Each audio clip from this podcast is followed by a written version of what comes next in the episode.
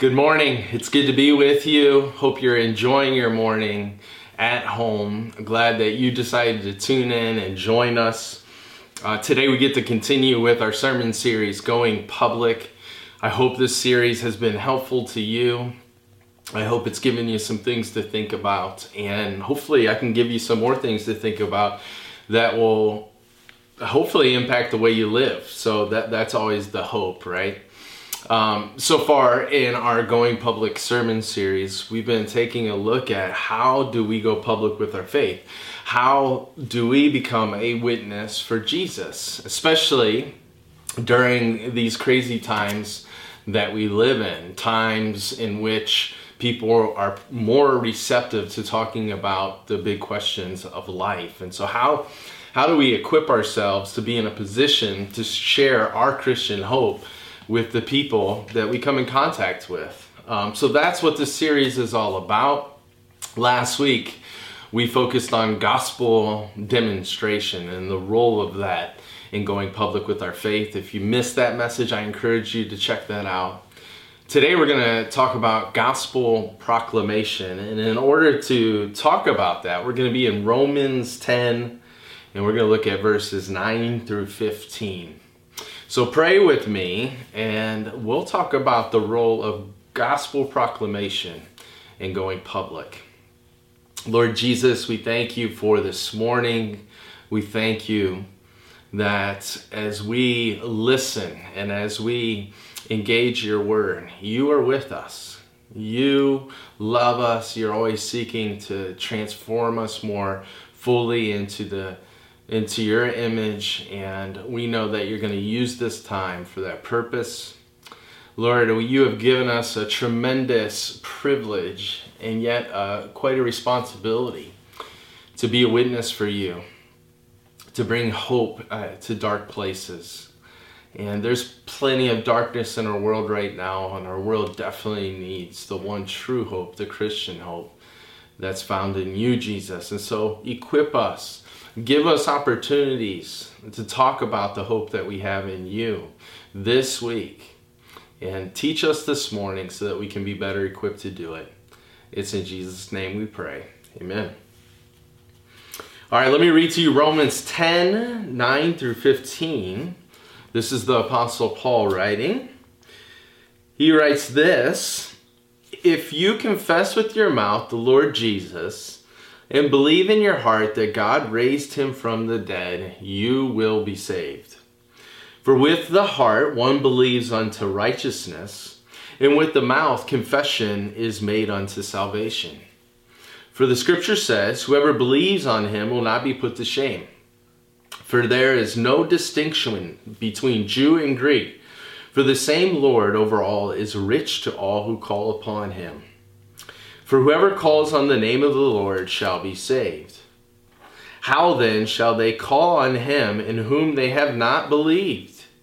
And how shall they believe in him of whom they've not heard?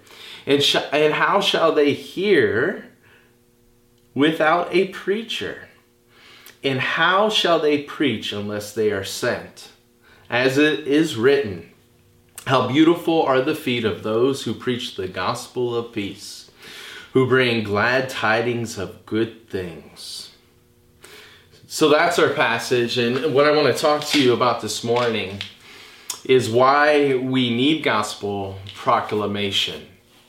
So we're going to talk about that. First, um, we are going to get to uh, why we need it. We're going to uh, talk about how we can do it. We're going to talk about some dangers in regards to gospel proclamation as well that we got to avoid. So let me just start. Why do we need gospel proclamation? Last week, as I mentioned, our focus was on gospel demonstration, and we established that unless people are impressed with our Christian lifestyle, um, unless they're impressed with it, they're not probably going to be willing to listen to the Christian message that we proclaim. And that's why gospel demonstration is so critical. And w- we demonstrate the gospel through our transformed character and also by our loving, sacrificial service to those inside the family of God and to those outside the family of God. It, it, our transformed character and our loving service really demonstrate the nature of the gospel and also provides living proof that what we are proclaiming is true. And I mentioned last week that in our nation's current uh, in our nation's current cultural climate, gospel demonstration is huge because the Christian worldview really has fallen on hard times amongst the general public. It's not uh, it's viewed as credible as it once was in our nation's history by many. And Christians are often viewed as hypocritical or narrow minded. And so the demonstration piece cannot be overemphasized. However, as important as gospel demonstration is, it is not enough if people are going to be led to Jesus. It's not enough. Because gospel proclamation is always necessary in leading a person to Christ. Lesslie Newbigin, an author I quoted last week, he says this in one of his books after emphasizing the importance of gospel demonstration. He goes to, to goes on to note the importance of gospel proclamation. And what he says is he states that Jesus and the disciples, you know, they they were the, the, the miracles that they performed were unable to explain uh, the gospel and the rea- reality behind their healings. And it was easy for people to misinterpret what their miracles and their uh, acts meant. You know, this even happened with Jesus. They, you know, some people accused Jesus of, of healing by Satan's power. And so the works need to be explained. The works in and of themselves do not explain themselves. Um, in Jesus' day and, and, and with the disciples, people needed to know that the reason why Jesus was able to do what he did and the disciples were able to do what they were doing is because the kingdom of God had come in Jesus and God's kingdom power his rule and reign was pulsating in and through Jesus, in and through the disciples to perform the works that they did. And the only way that people in Jesus' day would have known that is if it was explained, if it was proclaimed.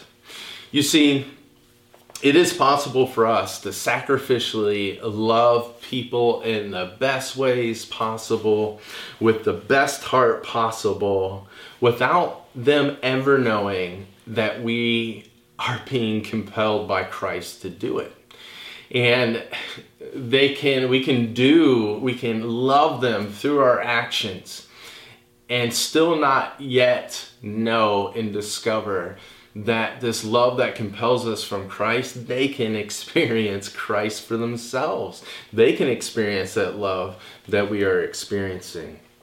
And this is precisely the point that Paul is making in our passage. That Uh, just notice the links in the chain here of a person eventually coming to put their trust in Jesus, calling on Jesus. Verse 14 tells us that in order for a person to call on Jesus, they have to, you know, in order for them to ask Jesus for salvation, they must believe in Jesus. But if they are going to believe in Jesus, they must hear about Jesus. And if they're going to hear about Jesus, it's going to be because it won't it'll be because a person preaches to them. And then Paul goes on to say, but how are you going to have someone preaching unless they have been sent? Look, um, preaching, proclaiming the word is so critical. And, and I really think um, that word has fallen on hard times. I think when we think of the word preaching, we think of like, you know, somebody being really forceful with the truth in like a sermon type form. But that's not what Paul is talking about in this passage. If you would actually look at the Greek word that is translated preaching or preach in this passage, you would find that it's simply a person that is being a herald or making announcement. That's what it means to preach. And in this context, it is simply announcing what God has accomplished through Jesus and then giving a per, giving a person the opportunity to respond to what God has done through Jesus. That's what it means to preach in this passage. So let's look at this chain once again. This is the chain. It goes like this. If you're going to start from the beginning, God sends his people to preach to non Christians so that non Christians will hear about Jesus believe in Jesus, and call upon Jesus. Without gospel proclamation, there is no salvation. You may have uh, heard the saying, preach the gospel, use words if necessary.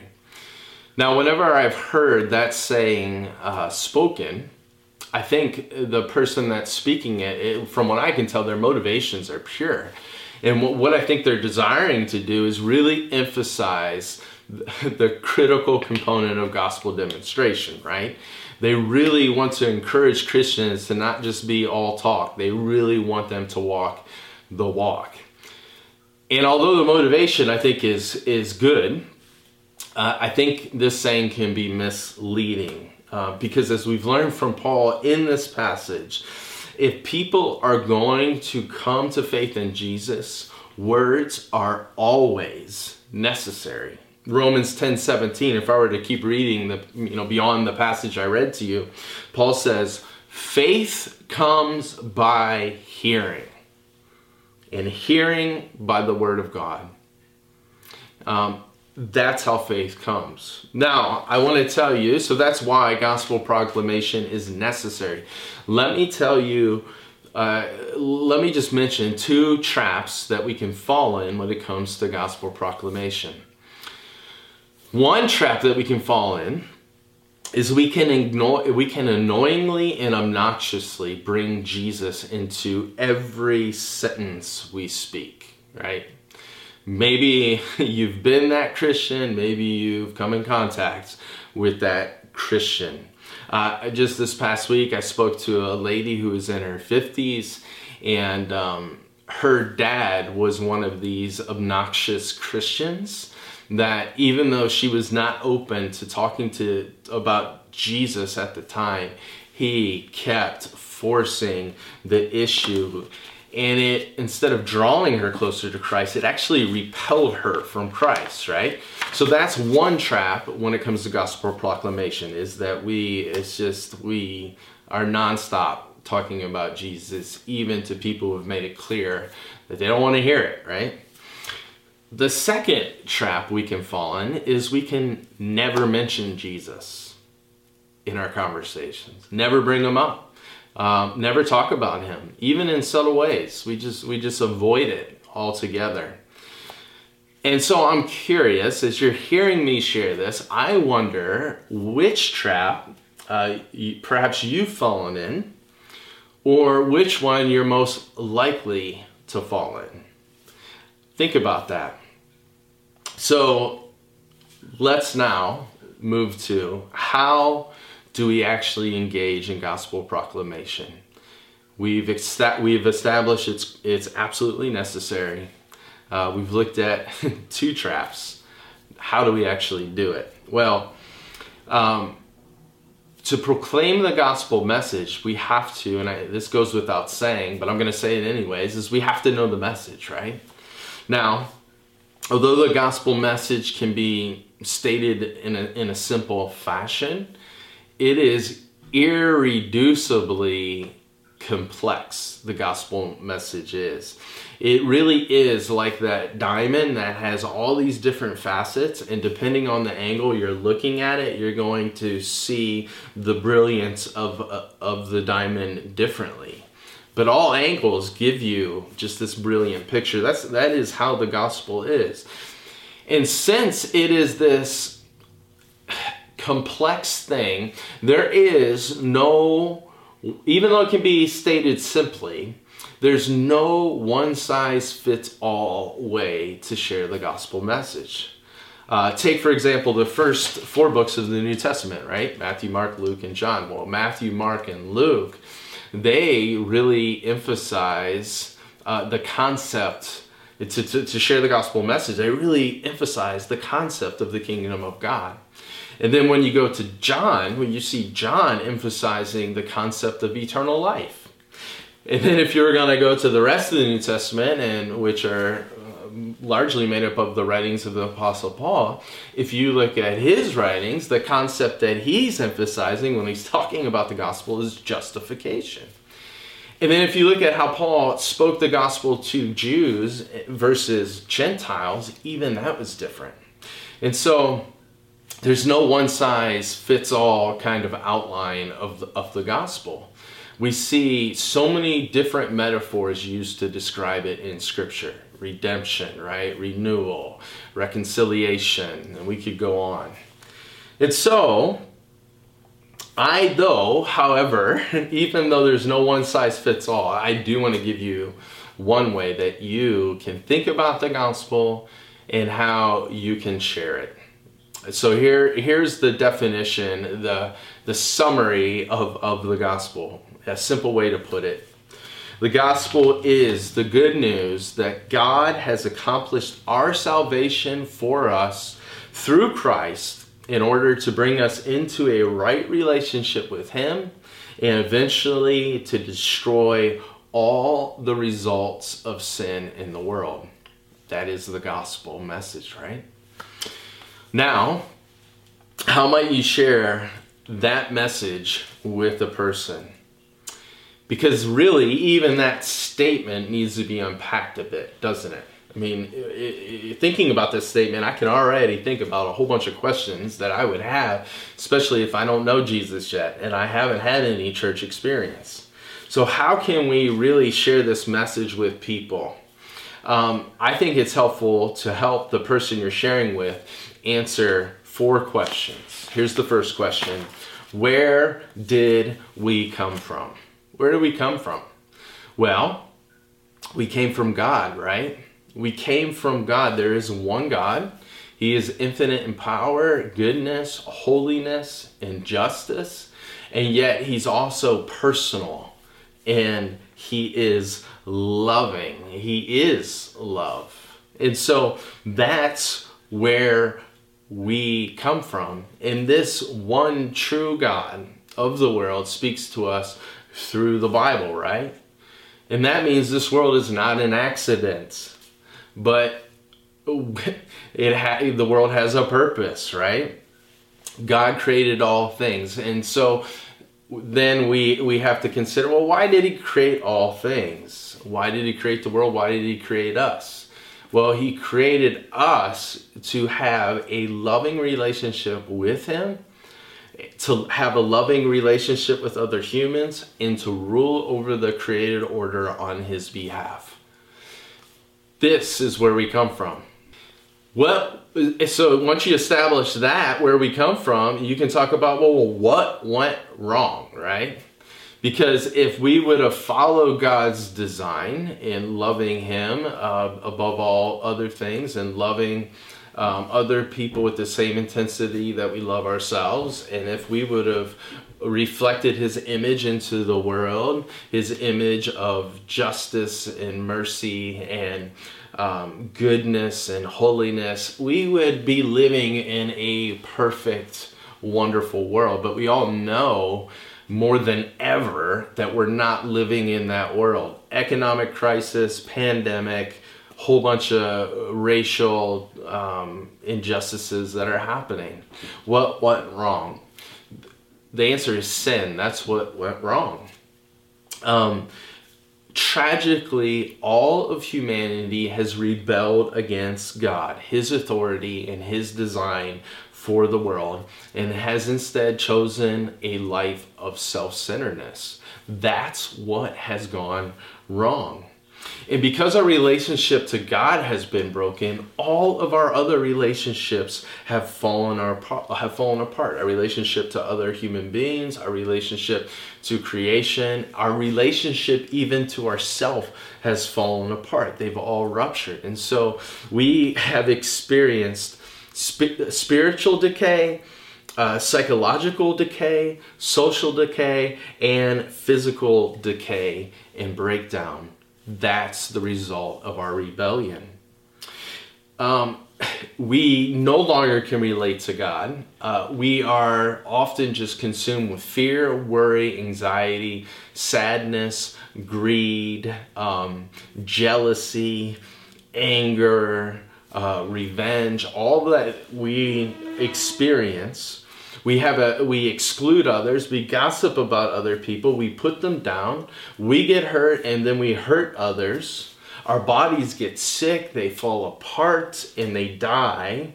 The physical world is devastated by natural disasters and also man made disasters. This is the spiritual, psychological, physical breakdown that we're talking about and the social breakdown. That's what's went wrong. And the worst part of that breakdown is we are under God's wrath and judgment because God is such a holy, loving God of justice. He um, is not going to let the guilty go unpunished. He loves his world and the people he created so much that he will punish those who have made a mess of that which he loves. And he declared very good. That's what is wrong.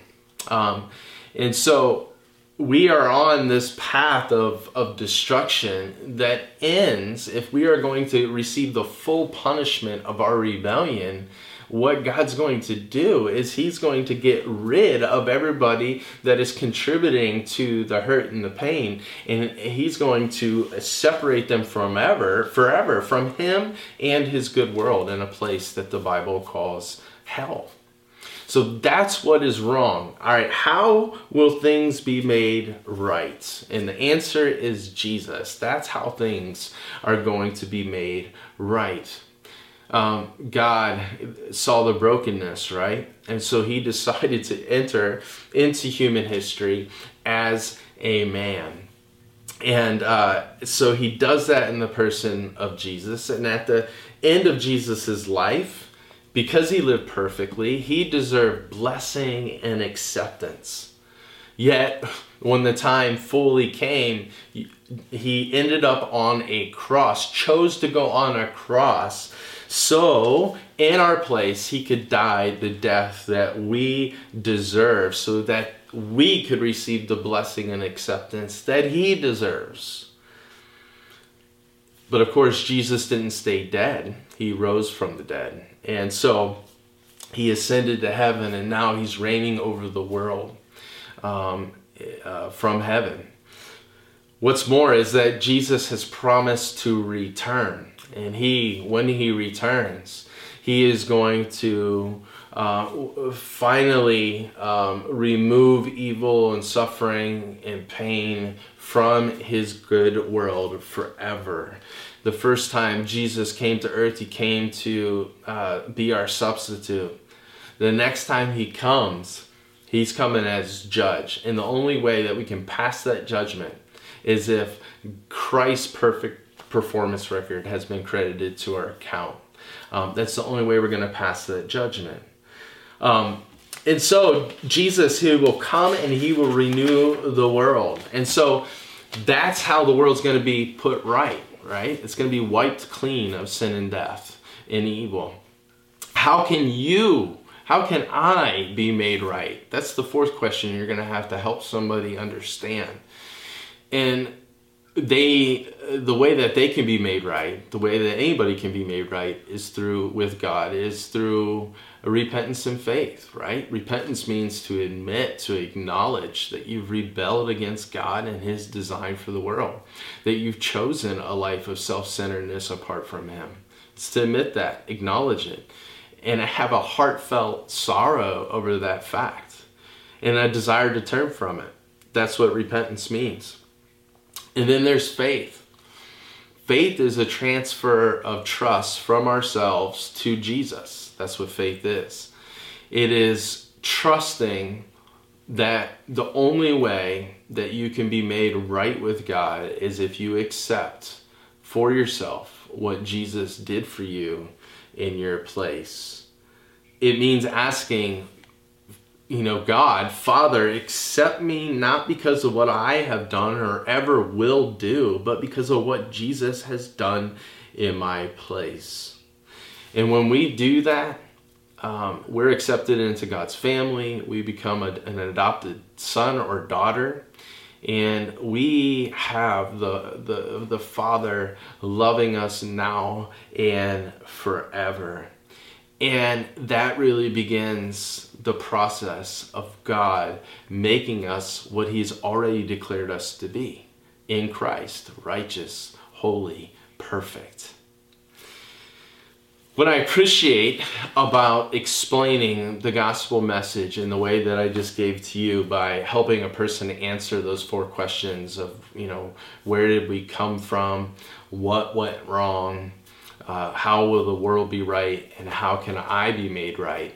Is it addresses both. Um, is there hope for the world? And is there hope for me? That's what I appreciate about explaining the gospel in the way that I did um, oftentimes, I see gospel presentations omitting one or the other. Either they really focus on the hope for the world as a whole, or they focus on, you know, hope for individual sinners. And I think there's beauty, and I think it gives a well rounded view of the multifaceted gospel when we include both. All right, so if you are going to um, engage in gospel proclamation, you've got to know the gospel. I did my best to explain the nuts and bolts of it. Um, there's so many other ways you could talk about it. So, no pressure to use that way. I think it's a good way. Secondly, you've got to know your story. So, you got to know God's story and then you got to know your story. And what I mean by that is you need to know your grace story. Um, your grace story is simply how did God pursue you? How did He bring you to understand and believe and to trust and call upon Jesus as your Savior and Lord? And what transformation has God brought into your life um, since you since you've been put right with God and have us, you know, engaged in a relationship with Him. That's what your grace story is. We've been through this series, um, giving you examples of people in our congregation sharing their grace story as a way of giving you a model so that you can have some ideas in how you can share your own grace story. So you need to know your story. Um, Personal grace stories are so powerful because they combine uh, pers- a person's story, which those are always interested, interesting, um, with living proof that the gospel is actually real. That's why they're so powerful. Um, so, know the gospel, know the message, know God's story, know your story, the last thing I'll say, and, and I'll, I'll wrap up with this, is know the person you're sharing with, know their story. This is huge. I can't overemphasize the importance of this. Um, I think often our gospel proclamation isn't as effective as it could be, is because we haven't taken the time to simply listen. What are the fears of the person you're talking to? What are their hopes? What are their longings? Um, what are their desires? Um, you know, what have they experienced in life? This is critical because there are so many different ways and angles you can take in sharing the gospel message. But if you know the person's story, you're going to be able to determine what which approach is best. And even if you were going to use the approach that I gave you, you would know what parts to emphasize, right? If I'm talking with the person who really is struggling to see that they are a hot mess, well, I might have to emphasize you know, some aspects of, of, the gospel message, right? Um, if I'm talking with a person who understands that they are deeply broken and flawed, but the riddle was shame and guilt, I'm probably going to emphasize a different aspect of the gospel message, right? I'm going to take a different angle. And so it's so critical to know the person's story that you're talking to. Um, so there you have it. Gospel proclamation. It is always necessary if we're going to lead people to jesus. It's always uh, such an important part of going public. Um, there are dangers that either we like overdo it or underdo it right? Um, if we are going to proclaim the gospel effectively and clearly and persuasively, um, we got to know God's story. We got to know the gospel message. We got to know our story, and we need to know the person's story that we're sharing with.